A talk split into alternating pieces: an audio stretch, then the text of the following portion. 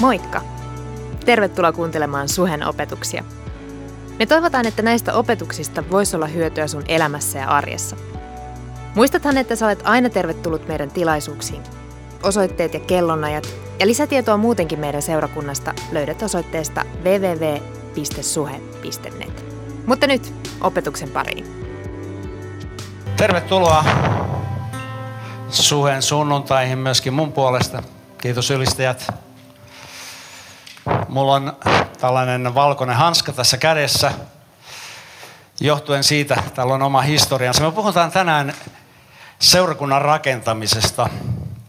Mun täytyy mennä noin 30 vuotta taaksepäin, kun me alettiin rakentamaan Suhen tiloja Leppävaaraan. Ja tämä liittyy Leppävaaran tilanteeseen. Me rakennettiin, äh, se oli sali suurin piirtein yhtä korkea kuin tämä sali. Ja me laitettiin verhoja sinne salin takaosaan ja mä olin Hanna-Liisa vaimoni ja joitakin mun lasteni kanssa siellä asettamassa noita verhoja. Ja, ja tuota, mä kun olen uskon mies, niin mä uskon, että mä pääsin sinne ylös. Niin mä pääsinkin ylös sinne ja olin laittamassa niitä verhoja. Hanna-Liisa varoitti, että hei, äh, noi tikkaat on vähän väärässä kulmassa tuossa noin. Mä sanoin, äh, come on. Mä menen sinne ylös, mä kiipeen sinne. Ja yhtäkkiä mä tuun niiden tikkaiden kanssa alas mahalleni sinne niin. Ja äh, onneksi mulla ei ollut äh, kädet niiden äh, tikkaiden alla. Mutta kun mä nousin siitä ylös, mä huomasin, että mun pikkurilli oli ihan niin kuin väärään suuntaan. Se pitäisi olla näin taittuva, mutta se oli taittunut ihan päinvastaisen suuntaan. Ja mitäs mä tein? Mä huomasin sen, ei ollut yhtään kipeä, mutta mä tein sen, että mä vettäsin sen suoraksi. Mä juoksin ympyrää siellä ja pikkusen ääntä päästin siinä samalla. Ja äh, no, 30 vuotta miltä on kulunut. Ja tässä vuosien mittaan niin se pikkurilli alkoi koukistumaan ja koukistumaan ja sitten samalla se veti tätä toista nimetöntä sormea myöskin koukkuun. Ja mä kävin sitten lääkärissä tämän sormen kanssa ja no lääkäri sanoi, että no eihän toi mitään. Mä sanoin, että kyllä se on mitään, mä en pysty oikein koneella kirjoittamaan, mun täytyy saada tämä juttu kuntoon. No, torstaina kuluneella viikolla menen sitten kirurgille ja kirurgi leikkasi sen käden ja siitä tuli oikein iso leikkaus sitten ja, ja tuota, nyt pitäisi olla pikkurilli kunnossa. Kun me rakennetaan, niin voi sattua onnettomuuksia. Kun me rakennetaan fyysisesti taloja, niin sieltä sattuu tällaisia onnettomuuksia. Kun me rakennetaan myöskin hengellistä huonetta, Jumalan seurakuntaa, niin sielläkin voi tapahtua samanlaisia, samanlaisia onnettomuuksia. Siellä me voidaan kaatua. Usein me kaadutaan. Usein me loukataan itseämme, ei fyysisesti, vaan me loukkaannutaan henkisesti tai hengellisesti. Ja sitä vaan sattuu. Se on elämää. Se on elämää, että me kaadutaan. Mutta Raamattu sanoo, että kun vanhuskas kaatuu, niin mitä hänelle tapahtuu? Hän nousee jälleen. Se on se ratkaiseva juttu, mitä me tehdään, kun me kaadutaan. Jäädäänkö me sinne valittamaan ja itkemään, että no niin, okei, mun sormi meni poikki tai nyt mä oon sairas vai päätänkö mä nousen ylös ja mä lähden juoksemaan. Me on puhuttu viimeisten viikkojen aikana rakentamisesta ja mulle annettiin Efesolaiskirjeen neljännen luvun kohta, joka puhuu myöskin rakentamisesta. Mutta ennen kuin mennään siihen, niin mä tahdon vähän perustaa sitä, alustaa sitä asiaa seuraavilla asioilla. Rakentamisesta puhuu myöskin Jeesus. Usein olen siterannut tätä samaa raamatun paikkaa Matteuksen evankeliumin 16 luku ja siellä jae 18 sanoo Jeesus Pietarille, tälle kalliolle minä rakennan seurakuntani. Minä puolestani sanon sinulle, Pietari, kallio. Tälle kallioperustalle, tämä on vuoden 2020 käännös, minä rakennan kirkkoni tai seurakuntani, eikä Manalan linnoitus sitä voita. Kuka on rakentaja? Jeesus. Se on aika turvallista tietää, Jumala itse rakentaa seurakuntaa. Mutta samanaikaisesti me ollaan tässä rakennusprojektissa mukana. Me ollaan seurakunnan rakentamisbisneksessä, business on väärä sana, mutta seurakunnan rakentamistyössä. Raamattu kuvaa seurakuntaa monella eri nimellä. Sanotaan, että rakkalla lapsella on monta, monta nimeä. Ja niin on seurakunnallakin monta nimeä. Puhutaan Jumalan huoneesta, puhutaan ruumiista, temppelistä, perheestä, talosta, jopa suvusta. Ja me ollaan tässä tämän seurakuntarakennusprojektissa mukana. Ja ei vaan mukana, vaan me itse kukin ollaan osa sitä rakennusprojektia. Me rakennetaan, mutta sitten myöskin me ollaan näitä rakennuspalikkoja, jos näin voisi sanoa.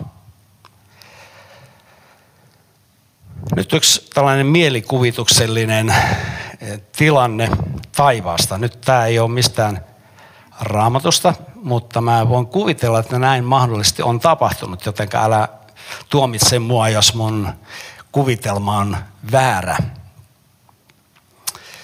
Jumalahan on kolminaisuus. Taivaassa on Isä Jumala, Jeesus Kristus, hänen poikansa ja Pyhä Henki ja kaikki ovat yhtä sopusoinnussa keskenään. Ja nyt sitten kuvitellaan, että taivaassa on seuraava keskustelu. Ehkä isä sanoo pojalle ja pyhälle hengelle, että hei, mehän luotiin tämä maailman kaikkeus ja kaunis maailma ja eikö se ole aivan mahtavaa? Ja kun katellaan esimerkiksi kuvia tuolla satelliitista otettu kuvia maapallosta, niin se on kaunis pallo. Ja varmasti kun Jumala sanoi, että hei, wow, tämä on hyvä. Tämä on kaunis. Olemme tehneet hyvän työn.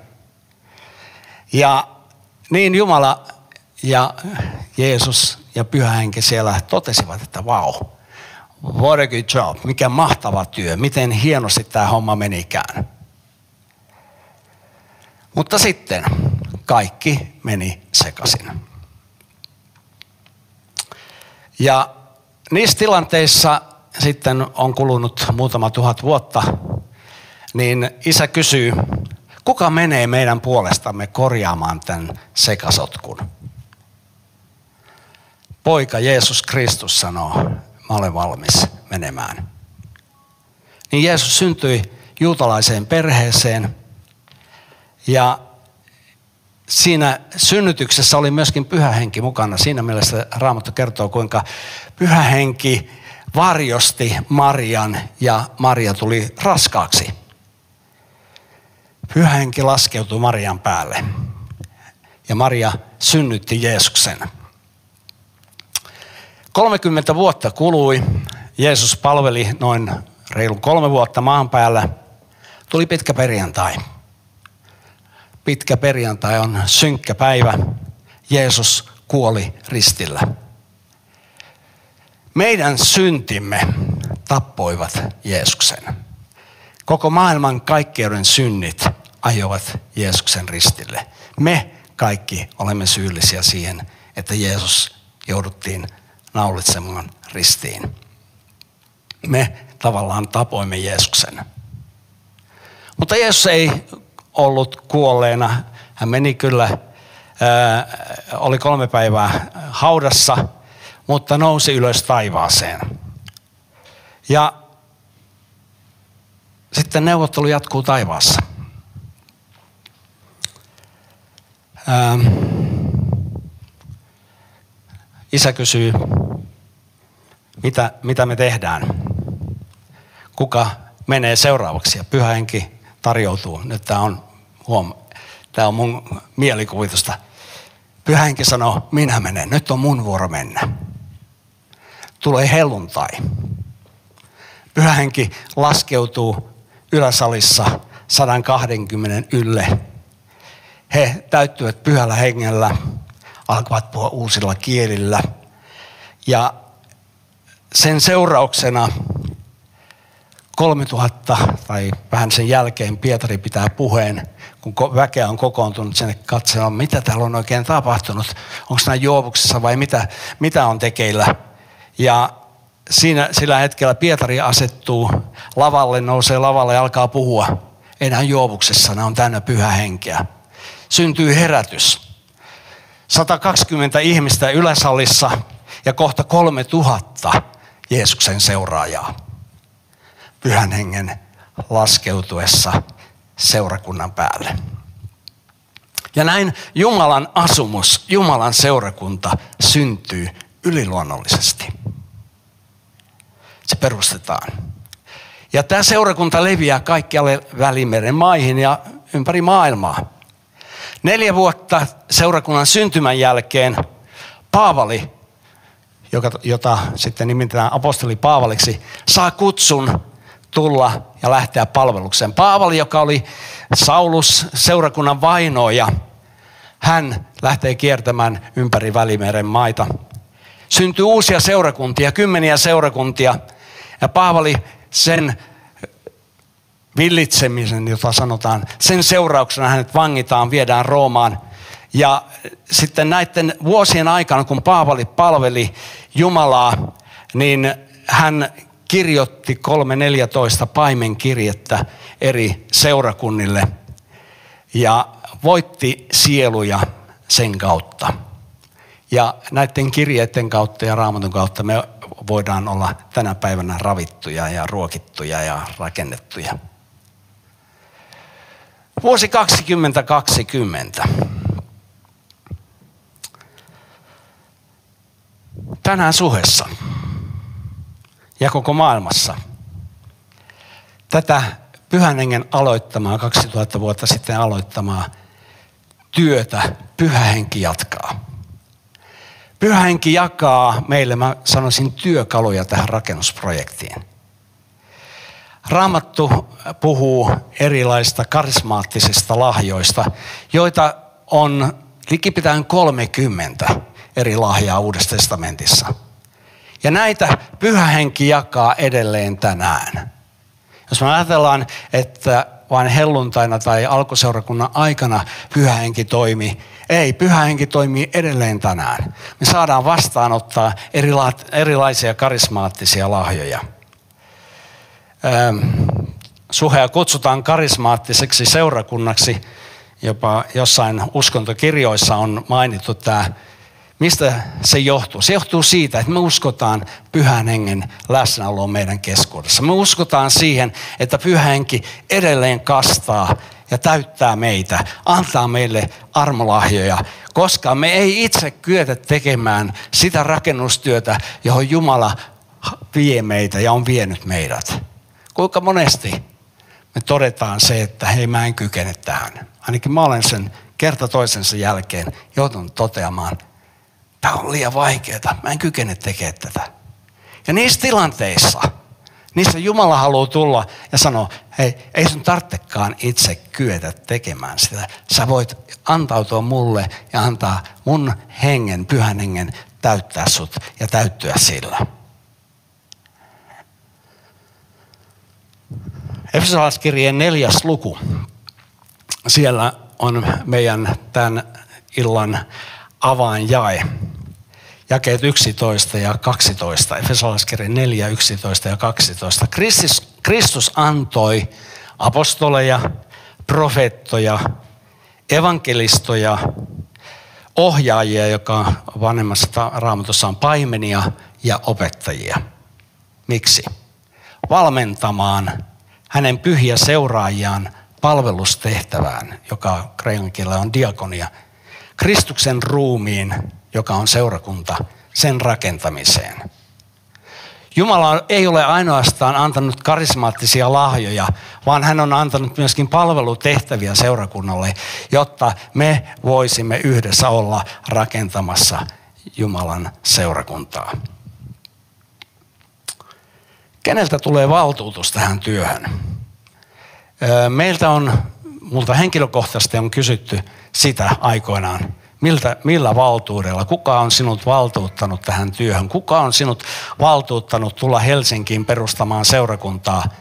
Ja mun täytyy sanoa, en ainakaan minä itse, vaan mä uskon, että Jumala on antanut meille valtuutuksia ja tehtävän rakentaa seurakunta. Ei vain yhtä, vaan seurakuntia.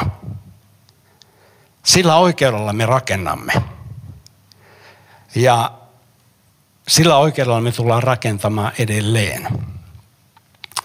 Efesolaiskirjeen aikaisemmissa luvuissa myöskin sitten äh, annetaan erilaisia rakennusvälineitä meidän rakennustehtävään. Äh, ensimmäinen luku ja siellä jae 17, siellä Paavali kirjoittaa, rukoilen, että Herramme Jeesuksen Kristuksen Jumala, kirkkauden Isä, antaisi teille viisauden hengen ja kyvyn nähdä pintaa syvemmälle. Tämä on hienosti sanottu uudessa käännöksessä. Antaisi meille kyvyn, hengen ja kyvyn nähdä pintaa syvemmälle, nähdä asioiden ytimeen ja juuriin.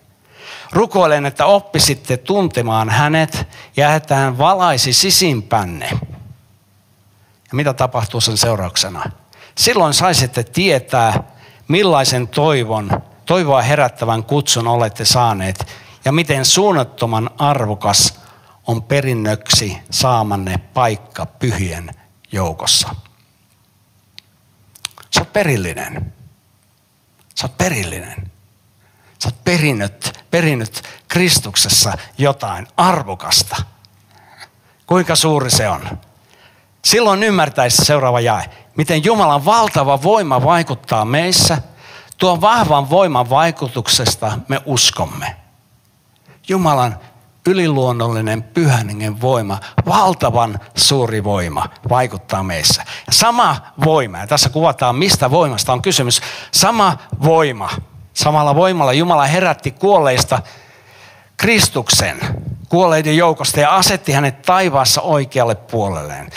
Se kohotti hänet kaikkien mahtien, valtojen ja voimien yläpuolelle, ylemmäs kaikkia mahtavia nimiä, niin nykyisiä kuin tuleviakin.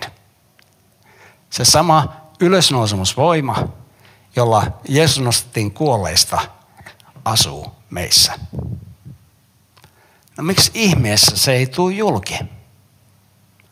Mä uskon, että mitä enemmän me pureudutaan Jumalan sanaa ja Jumalan sanan lupauksiin, mitä enemmän pyhä henki saa meissä tilaa, sitä enemmän se ylösnousemusvoima tulee myöskin meissä esiin. Ja Jumala alisti kaiken Kristuksen jalkojen alle, teki hänestä seurakunnan tai kirkon pään ja kirkus, kirkosta tai seurakunnasta hänen ruumiinsa. Siksi Kristus on läsnä kaikkialla ja täyttää kaiken. Eli ensimmäinen asia, mitä ja millä me tehdään, on sen ylösnousemuks voiman kautta. Sen kautta me voidaan olla rakentamassa. Ei oma voimaisesti. Me puhuttiin tuossa alussa ennen kuin tämä tilaisuus alkoi niiden kanssa, jotka täällä nyt palvelevat, siitä, että kuinka oma voimaisuus, me, jos me tehdään työtä omavoimaisesti, niin me helposti poltetaan itse, itsemme loppuun. Ja kuinka usein sitä lankeekaan siihen, että me ajatellaan, että no mun täytyy vaan pinnistää ja ponnistaa ja mun täytyy tämä juttu tehdä. Ja ehkä Jumala niissä tilanteissa haluaisi sanoa meille, että ei, lopeta tuo itse omavoimainen yritys. Anna mun täyttää sut. Anna mun hengen johdattaa sua. Anna mun hengen tehdä se työ. Ja mä väitän, että jos me antauduttaisiin Jumalan pyhälle hengelle, siihen asiaan tulisi ihan toisenlainen helppous. Ei ole mitään omaa pinnistystä, ponnistusta, ei omaa tuskaa. No, sanotko, että se tulee ihan tosi helposti? Ei, ei siinä mielessä, että aina tulee ihmisiä, aina tulee tilanteita, jotka yrittää painaa meitä alas. Ei, ei meille ole siinä mielessä helppoa tietä luvattu, mutta tietty helppous, tietty keveys siinä on, kun me annetaan pyhän tehdä työ. Ja siitä meidän täytyy vaan sanoa, että hei, mä en kykene, mä en pysty, mä en jaksa, tule pyhä henki. Ja kuinka usein pyhä henki odottaa sitä, että sä tuut siihen tilanteeseen, että sä sanot, että mä en jaksa enää. Mä en voi enää. Ei mulla ole mitään ajatusta, mitä mä voisin tehdä. Silloin pyhä henki sanoo, hei anna mä tuun ja autan sua. Anna mun täyttää sut. Toinen asia, mitä me tarvitaan tähän rakennukseen, rakennuksen voimaannuttamiseksi, on Efesolaiskirjan toinen luku ja neljä. Siellä sanotaan, Jumala on kuitenkin täynnä myötätuntoa ja hän rakasti meitä suuresti. Kun olimme kuolleita rikkomustemme vuoksi, hän herätti meidät eloon Kristuksen kanssa. Sanoin, että enhän mä ole ollut kuollut. Me, jokainen meistä on ollut hengellisesti kuollut. Jokainen meistä on ollut erossa Jumalasta. Ja me oltiin kuolleita niiden rikosten tähden. No onko mä rikollinen? Kaikki niiden rikkomusten tähden, mitä me on tehty ilman, kun me ei oltu Jumalan lapsia ja Jumalan yhteydessä. Niin siinä mielessä me rikottiin Jumalan sanaa ja Jumalan tahtoa, joka tahtoo, että me oltaisiin hänen lapsia ja hänen seuraajiaan. Sitten hän jatkaa Paavali, teidät on pelastettu silkasta armosta, puhtaasta armosta, ei ansiosta. Ja kuudes jää, Jumala herätti meidät yhdessä Kristuksen Jeesuksen kanssa ja antoi meillekin paikan taivaassa. Raamattu kansalle sanoi, että asettanut yhdessä hänen kanssaan istumaan taivaallisiin Kristuksessa Jeesuksessa. Rakastan tätä raamatun kohtaa. Eli Jumala on antanut meille ensinnäkin lapseuden aseman ja sitten myöskin tällaisen taivaallisen hallitusaseman. Ja kuinka usein me menetetään tämä näkökulma meidän elämässä silloin, kun meillä on vaikeaa, silloin kun meillä on taisteluita, silloin kun on sairautta, tuskaa tai ristiriitoja ihmisten välisissä asioissa. Me menetetään se näkökulma, että Jumala on istuttanut meidät taivaallisiin Kristuksen kanssa. No mä oon ihan täällä maan päällä, enkä mä nyt ole, mulla on käsi kipeä ja mulla ei mene hirveän hyvin. Jumala haluaa avata meidän hengelliset silmät näkemään se, mikä, missä me ollaan hengellisesti. Ja sitten jatketaan. Näin Jumala näyttää tulevina aikoina, että Kristuksessa on osoittanut meille suunnatonta hyvyyttään ja suosiotaan. Eli asema. Sä oot asemassa. Jumalan, Jumala istuttanut sut korkealle paikalle Kristuksessa Jeesuksessa. Ja jälleen se nivoutuu siihen, että me ollaan hänessä eikä vain omassa itsessämme ja lihassamme ja omalla tahdolla. Kuinka oli mahdollista, että nämä oppimattomat kalastajat, nuoret miehet, saattoivat muuttaa sen aikaisen maailman ja voittaa ihmisiä Kristuksen seuraajiksi. Se oli nimenomaan tämän pyhän hengen kasteen kautta ja pyhän hengen läsnäolon kautta. Mennään Efesolaiskirjaan nyt neljänteen lukuun eteenpäin, eteenpäin. Aika rientää. Minä, joka olen ensimmäinen ja Herran vuoksi vankina, kehotan siis teitä elämään saamanne kutsun arvoisesti. Meidät on kutsuttu Jeesuksen seuraajiksi olemaan siellä Kristuksen kanssa valtaistumella saa sen kutsun mukaisesti. Olkaa nöyriä, malttakaa mielen, älkää ajatelko, että mä nyt olen tällaisessa isossa korkeassa asemassa, vaan nöyrinä palvella Herraa. Suvaitkaa toisianne kärsivällisesti, rakastakaa toisianne. Pyrkikää parhaanne mukaan säilyttämään hengellinen yhteys niin, että elätte rauhassa keskenänne. On yksi ruumis ja yksi henki, samoin vain yksi toivo ja siihen teidät on kutsuttu. On yksi Herra, yksi usko ja yksi kaste. Yksi Jumala on kaiken isä, hän hallitsee kaikkea, vaikuttaa kaikessa ja on kaikessa läsnä. Ja sitten mennään jakeeseen 11. Kristus antoi. Kristus antoi. Kristus antoi. Kristus asetti. Tämä on hyvä tietää. Ei, ei ole itse asetettuja tehtäviä tai virkoja. On Kristuksen antamia, Kristuksen jakamia tehtäviä. Kristus antoi aposteleja. Apostolit olivat ainakin raamatun aikaan pioneereja, jotka aloittivat seurakuntia, olivat seurakuntien perustajia. yksi tällainen synonyymi apostolille voisi olla suurlähettiläs. He olivat Kristuksen suurlähettiläitä palvellen sen ajan yhteiskuntaa. Ja yksi heidän iso tehtävä oli juuri seurakuntien perustaminen ja rakentaminen. Sitten Kristus antoi profeettoja. Nyt jotkut sanoo, että apostolit ja profeetat, ne liittyvät vaan tuohon alkuseurakunnan aikaan ja sitten nämä tehtävät ovat lakanneet sen alkuseurakunnan jälkeen. Nyt mä en löydä sellaista raamatun kohtaa, joka kieltäisi tämän, että nyt pyhähenki olisi jollain tavalla jättänyt meidät tämän, näiden lupausten ulkopuolelle ja sanoisi, että sori vaan, nämä kohdat ei kuulu teille, nämä oli silloin alkuseurakunnalle. Missään raamatussa ei niin sanota. Joten mä uskon, että näitä tehtäviä on edelleenkin. Me voidaan nähdä esimerkiksi apostoleja, monet lähetyssaarnajat, jotka menevät lähetyskentille, perustavat seurakuntia. Myöskin Suomessa, kun on aikoinaan esimerkiksi vapaa-kirkko ja helluntai seurakunnat ovat perustaneet seurakuntia. Silloin on ollut apostolia, jotka ovat perustaneet seurakuntia. On jopa ollut naisapostoleja, jotka ovat perustaneet seurakuntia. Sitten miehet ovat menneet ja sitten alkaneet paimentaa noita seurakuntia. Aika mielenkiintoista. Ähm, profeettoja. Ei profeettojen virkaa ole lakkautettu. Profeettojen tehtävä on edelleen olemassa. Profeetat kertovat tulevista tapahtumista.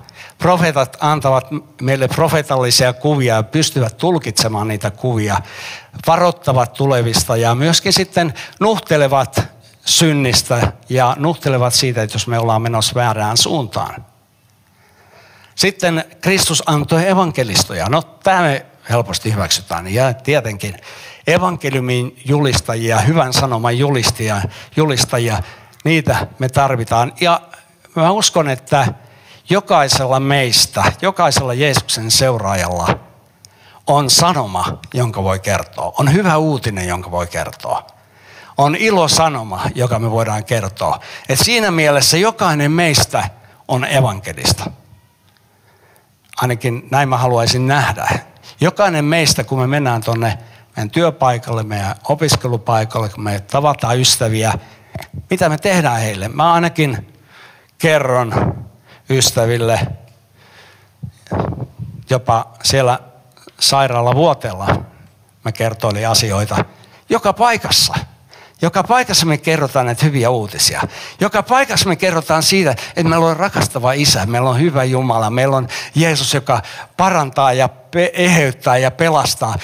Me kerrotaan siitä. Ei me pidetä, ainakaan mä en pidä mitään sellaista tulppaa suussa, että kun mä oon jossain duunissa, että nyt täällä ei saa kertoa evankeliumia. Jos mä oon täynnä evankeliumia, niin mitä tiukassa tilanteessa tulee? Sieltä tulee ulos evankeliumia. Sieltä tulee se hyvä sanoma. En mä estä sitä ystäviltä, enkä mä estä sitä vierailta, enkä mä estä sitä missään paikassa. Sitten joku vaan sanoo, että hei, mä en halua kuulla tota. Senkin olen kuullut, jos se kaveri on lähtenyt suuttuneena pois. Ehkä se sattui liian kovaa hänen, hänen sisimpäänsä. Jotain osuu ehkä kohdalle. Evankeliumi on ilosanoma ja evankelistoja tarvitaan. Ja mä haluan peräänkuuluttaa sua myöskin siihen, että hei, älä dumppaa tätä evankeliston tehtävää jollekin toiselle, vaan sanot, herra, tässä mä olen. Mä haluan olla ilosanoman viejä. Mä haluan kertoa hyviä uutisia susta. Mä haluan kertoa todistuksia siitä, mitä sä oot tehnyt. Ja seuraavaksi Kristus antoi ohjaajia tai paimenia, pastoreita, ihmisten hoitajia, Jumalan sanalla ruokkijoita. Niitä myöskin Kristus antoi ja asetti. Ja opettajia. Opettajat, jotka kertoo sen, miten nämä jutut sovelletaan käytäntöön. Ja miksi sitten nämä tehtävät on, tai virat, joku sanoo viroiksi, viroiksi. Mä haluaisin kutsua näitä palvelutehtäviksi. No palvelutehtäviä, palveluvirkoja, se on vähän, virka on vähän liian virallinen sana, mutta palvelutehtäviä. Etuoikeus saada palvella. Miksi niitä annetaan meille ja seurakuntaan? Seuraava jae kertoo sen miksi. Valmentamaan, eli se puhuu sellaista täydellisen varustuksen antamisesta. Valmennus on sitä, että meitä varustetaan. Hänen pyhiä seuraajiaan palvelustehtävään. Ja tuossa muuten on kreikankielinen sana diakonia. No, tämä ei tarkoita, tarkoita sitä, että meistä tulee kaikesta diakoneja ja diakonissoja. Tämä palvelustehtävä on laajempi sana palvelemaan. Mitä tahansa se onkaan. Juontamaan kokousta, jakamaan kahvia, siivoamaan täällä, tekemään erilaisia töitä, palvelemaan kaikilla eri aloilla. Ja tässäkään ei laita rajoja, että okei, sulla on joku tuollainen NS-virka, niin sitten sun ei tarvitse palvella. Nämä virat, nämä tehtävät, nämä palvelutehtävät, ne on kaikki palvelemiseen. Jumala haluaa, että me palvellaan sydämemme pohjasta. Kristuksen ruumiin rakentamiseen. Siihen meitä ohjataan, seurakunnan rakentamiseen. Ja mä haluan kysyä sulta, haluatko sä rakentaa seurakuntaa? Can you see my white hand? Mun valkoinen käsi on pystyssä. Mä haluan rakentaa seurakuntaa. Mä haluan olla yksi niitä rakentajia, jotka, jotka sanovat Jumalalle, Herra, tässä mä olen, käytä mua. Ja 13. Kun usko ja Jumalan pojan tunteminen saavat meidät kaikki yhteyteen toistemme kanssa, meistä tulee aikuisia. Huomatkaa tämä. Tämä on mahtava jae. Kun usko ja Jumalan pojan tunteminen saavat meidät kaikki yhteyteen toistemme kanssa, hups, meistä tulee aikuisia. Jotain tapahtuu meille. Kun me aletaan palvelemaan, jotain tapahtuu meille. Kun sä alat palvella, jotain tapahtuu sulle susta tulee aikuinen, sä kasvat aikuiseksi. Sä et ole vain se, että anna mulle, anna mulle, tee mulle jotain, palvele sä mua, vaan sä alat kysyä, missä mä voin palvella? Kuinka mä voin palvella? Ja yhtäkkiä meistä alkaa kasvaa aikuisia. Kristuksen täyteyden mittaisia. Wow. Mä väitän, että meillä on vähän matkaa tähän. Ainakin mulla on. Mä meillä jokaisella. Kristuksen täyteyden mittaan. Me ei olla enää silloin lapsia, joita kaiken maailman opilliset virtaukset heittelevät ympärinsä. Tämä on hienosti sanottu. Me, ei olla, me lakataan olemasta lapsia. Lapset on sellaisia tuuliviiriä, että kun tuulee jostain, niin sinne mennään. Kun joku tuntuu hyvälle, niin sinne mennään ja sitä tehdään. Me ei lakataan olemasta tällaisia lapsia.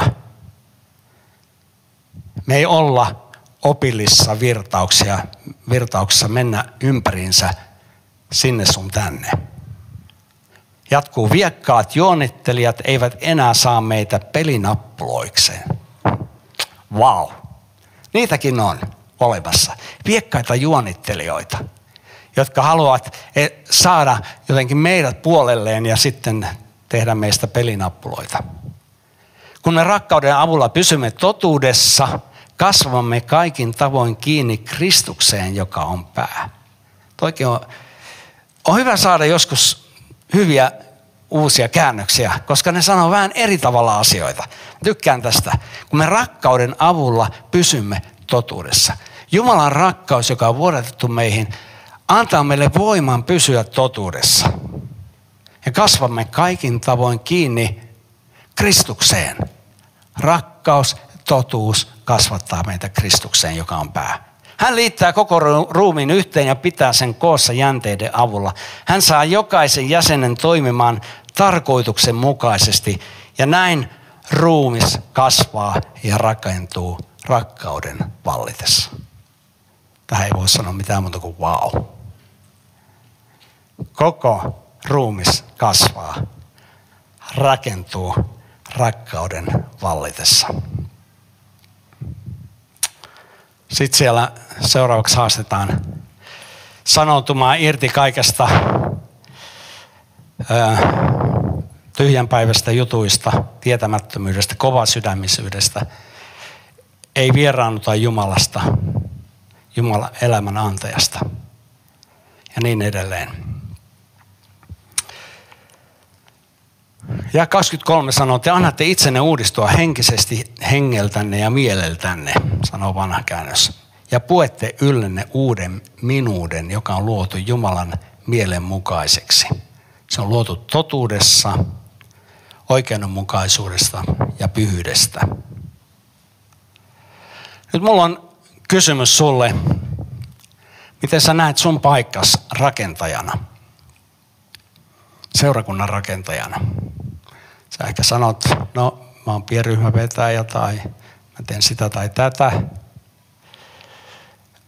Olet sä siinä tehtävässä rakentamassa todella Kristuksen ruumista? Mikä, mikä se sun paikka on? Sä et voi olla rakentamassa, jos, sä, jos et sä ole niin kuin sidoksissa toiseen ihmiseen. Sun, sun, sun täytyy olla niitä sidosryhmiä. Meidän täytyy olla liittyneinä yhteen. Silloin me yhdessä rakennetaan. Mä uskon, että kun me yhdessä rakennetaan ja tajutaan se, että mä en ole yksin tässä, vaan me olen osa joukkoa ja me yhdessä tehdään tätä juttua, me tullaan näkemään paljon, paljon enemmän tulosta.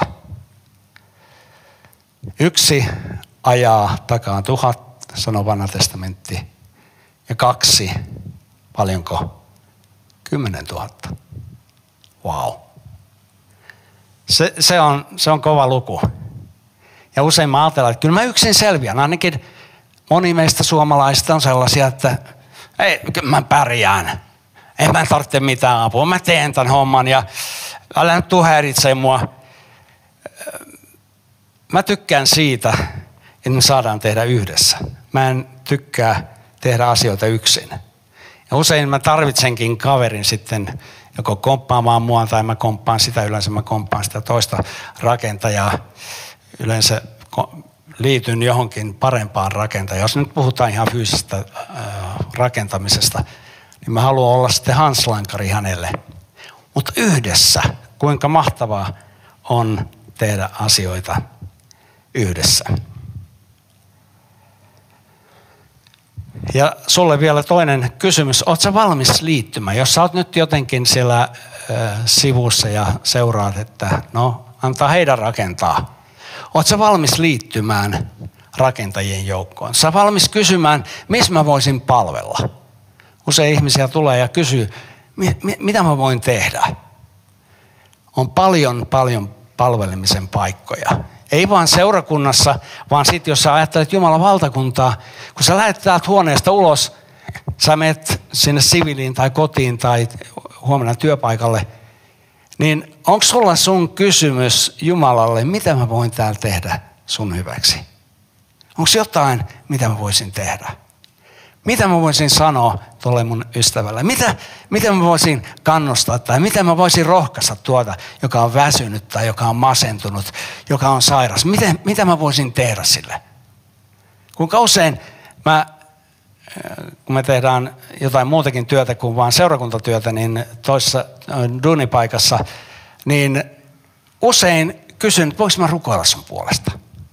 On mielenkiintoista nähdä se ja kuulla, kuinka ihmiset ei sano sitä, ei, ei, ei mitä, mitä sä teet, rukoilla mun puolesta. Hei, saanko mä rukoilla sun puolesta? Yleensä kukaan ei sano, että mä en tarvitse rukousta, vaan aina ihmiset, jes, hei rukoile mun puolesta. Ja usein niissä tilanteissa ihminen alkaa sitten avautua, hei mulla on tällaista ja tällaista juttua, hei voisit rukoilla tämän puolesta. Mikä mahtava tilaisuus. Ja kuinka usein me laistetaan nämä tilanteet. Me sanotaan, että en mä nyt uskalla. Mitä, mitä se nyt musta ajattelee? Mitä väliä sillä on, mitä ihmiset meistä ajattelee? Eikö se ole ratkaisevaa, mitä Jumala meistä ajattelee? Eikö se ole ratkaisevaa, kun Jumala sanoo, vau, nyt se lähti liikkeelle. Nyt se alkoi tekemään sitä, mihin, mä, mihin se on kutsuttu.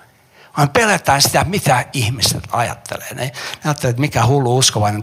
Mitä sillä väliä? Ajatteleko vaan. Kyllähän me vähän kreisejä ollaan, kun mitä sillä väliä. Heittäydytään siihen Jumalan pyhän virtaan. Aletaan toimia Jumalan pyhän lahjojen kautta, ei vaan tässä paikassa, tässä huoneessa, tässä seurakunnassa, vaan tuolla maailmassa. Alkaa käyttää niitä armolahjoja, tiedon sanoja, viisauden sanoja, ilmestyksen sanoja, mitä ikinä Jumala antaa meille. Hypätään siihen virtaan, uskalletaan tehdä sitä, mitä, me, mitä meidän pitäisi tehdä, olla Jumalan lapsia.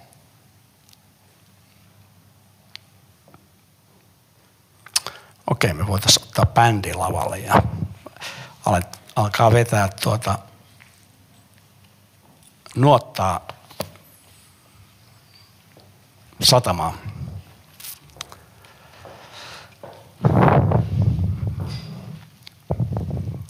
Tämä on, seurakunta on yhteinen yritys. Seurakunta on yhteinen rakenne. Ja me ollaan toinen toistemme jäseniä.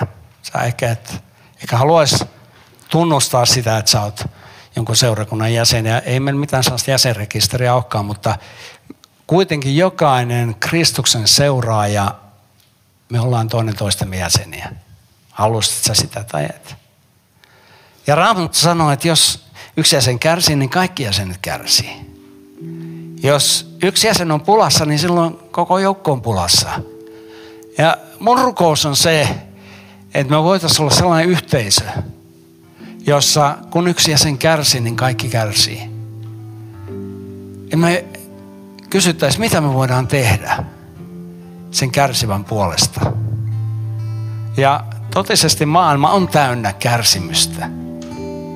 On paljon hätää, on paljon puutetta, on paljon tuskaa. Ja me ollaan tässä maailmassa sitä varten, että me voitaisiin olla jollakin tavalla vastaus siihen maailman hätään.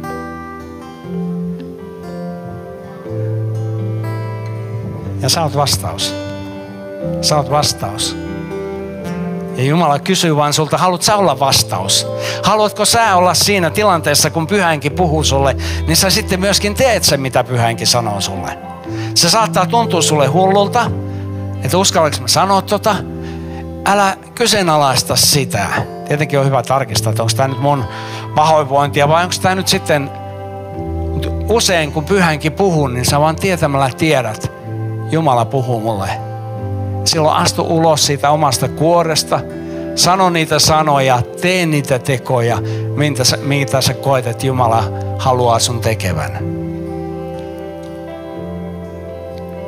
Mä en tiedä, onko täällä yhtään sellaista ystävää, joka ei vielä tunne Jeesusta Kristusta pelastajana. Ja meillä joka tilaisuudessa on se mahdollisuus, että voidaan luovuttaa elämämme Kristukselle. Jos sä oot täällä, sä voit nostaa käteesi, mä rukoilen sun puolesta.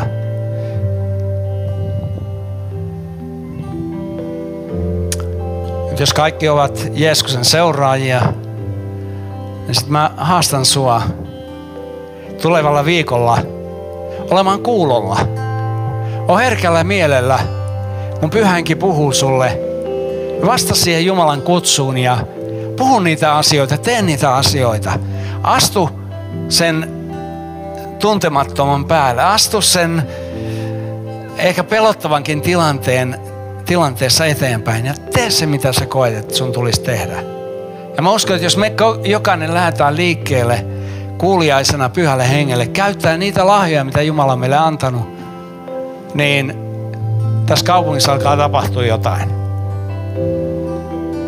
Sä saat suuren ilon ja sä saat täyttymyksen, kun sä huomaat, että Jumala käyttää sua. Että et sä ole joku sellainen, jota Jumala ei käytä. Jumala haluaa käyttää aivan jokaista. Jokaista meitä. Joten astutaan ulos siitä veneestä, siitä ää, siitä ympyrästä, niistä olosuhteista, missä me on totuttu olemaan. Astutaan niistä ulos ja lähdetään liikkeelle. Ja mä rukoilen tänään tänne kokoontuneen seurakunnan puolesta ja niiden ystävien puolesta, jotka katsoo netistä tätä tilaisuutta. Ja mä rukoilen sitä, että me jokaisella olisi rohkeus astua ulos meidän mukavuusvyöhykkeeltä sanoa ja tehdä asioita, joita me koetaan, että pyhä henki kehottaa meitä tekemään. Kiitän siitä, että sanot meille voiman, niin kuin sanoit, voiman ihmisille tulla Jumalan lapsiksi, niin samalla tavalla sanat voiman meille tehdä sun tekoja, sanoa sun sanoja. Kiitos siitä, että sä täytät meidät rohkeudella, voimalla, pyhän hengen voimalla. Jeesuksen nimessä. Halleluja. Amen. Nostaan ylös ja aletaan ylistää. Kiva, että kuuntelit. Ota rohkeasti yhteyttä, jos haluat tietää Suhesta lisää. Sä löydät meidät Facebookista ja Instagramista nimellä Suhe-seurakunta. Jos haluat olla tukemassa Suhen toimintaa taloudellisesti, siihen löydät ohjeet kotisivultamme osoitteesta www.suhe.net. Nyt hyvää viikon jatkoa.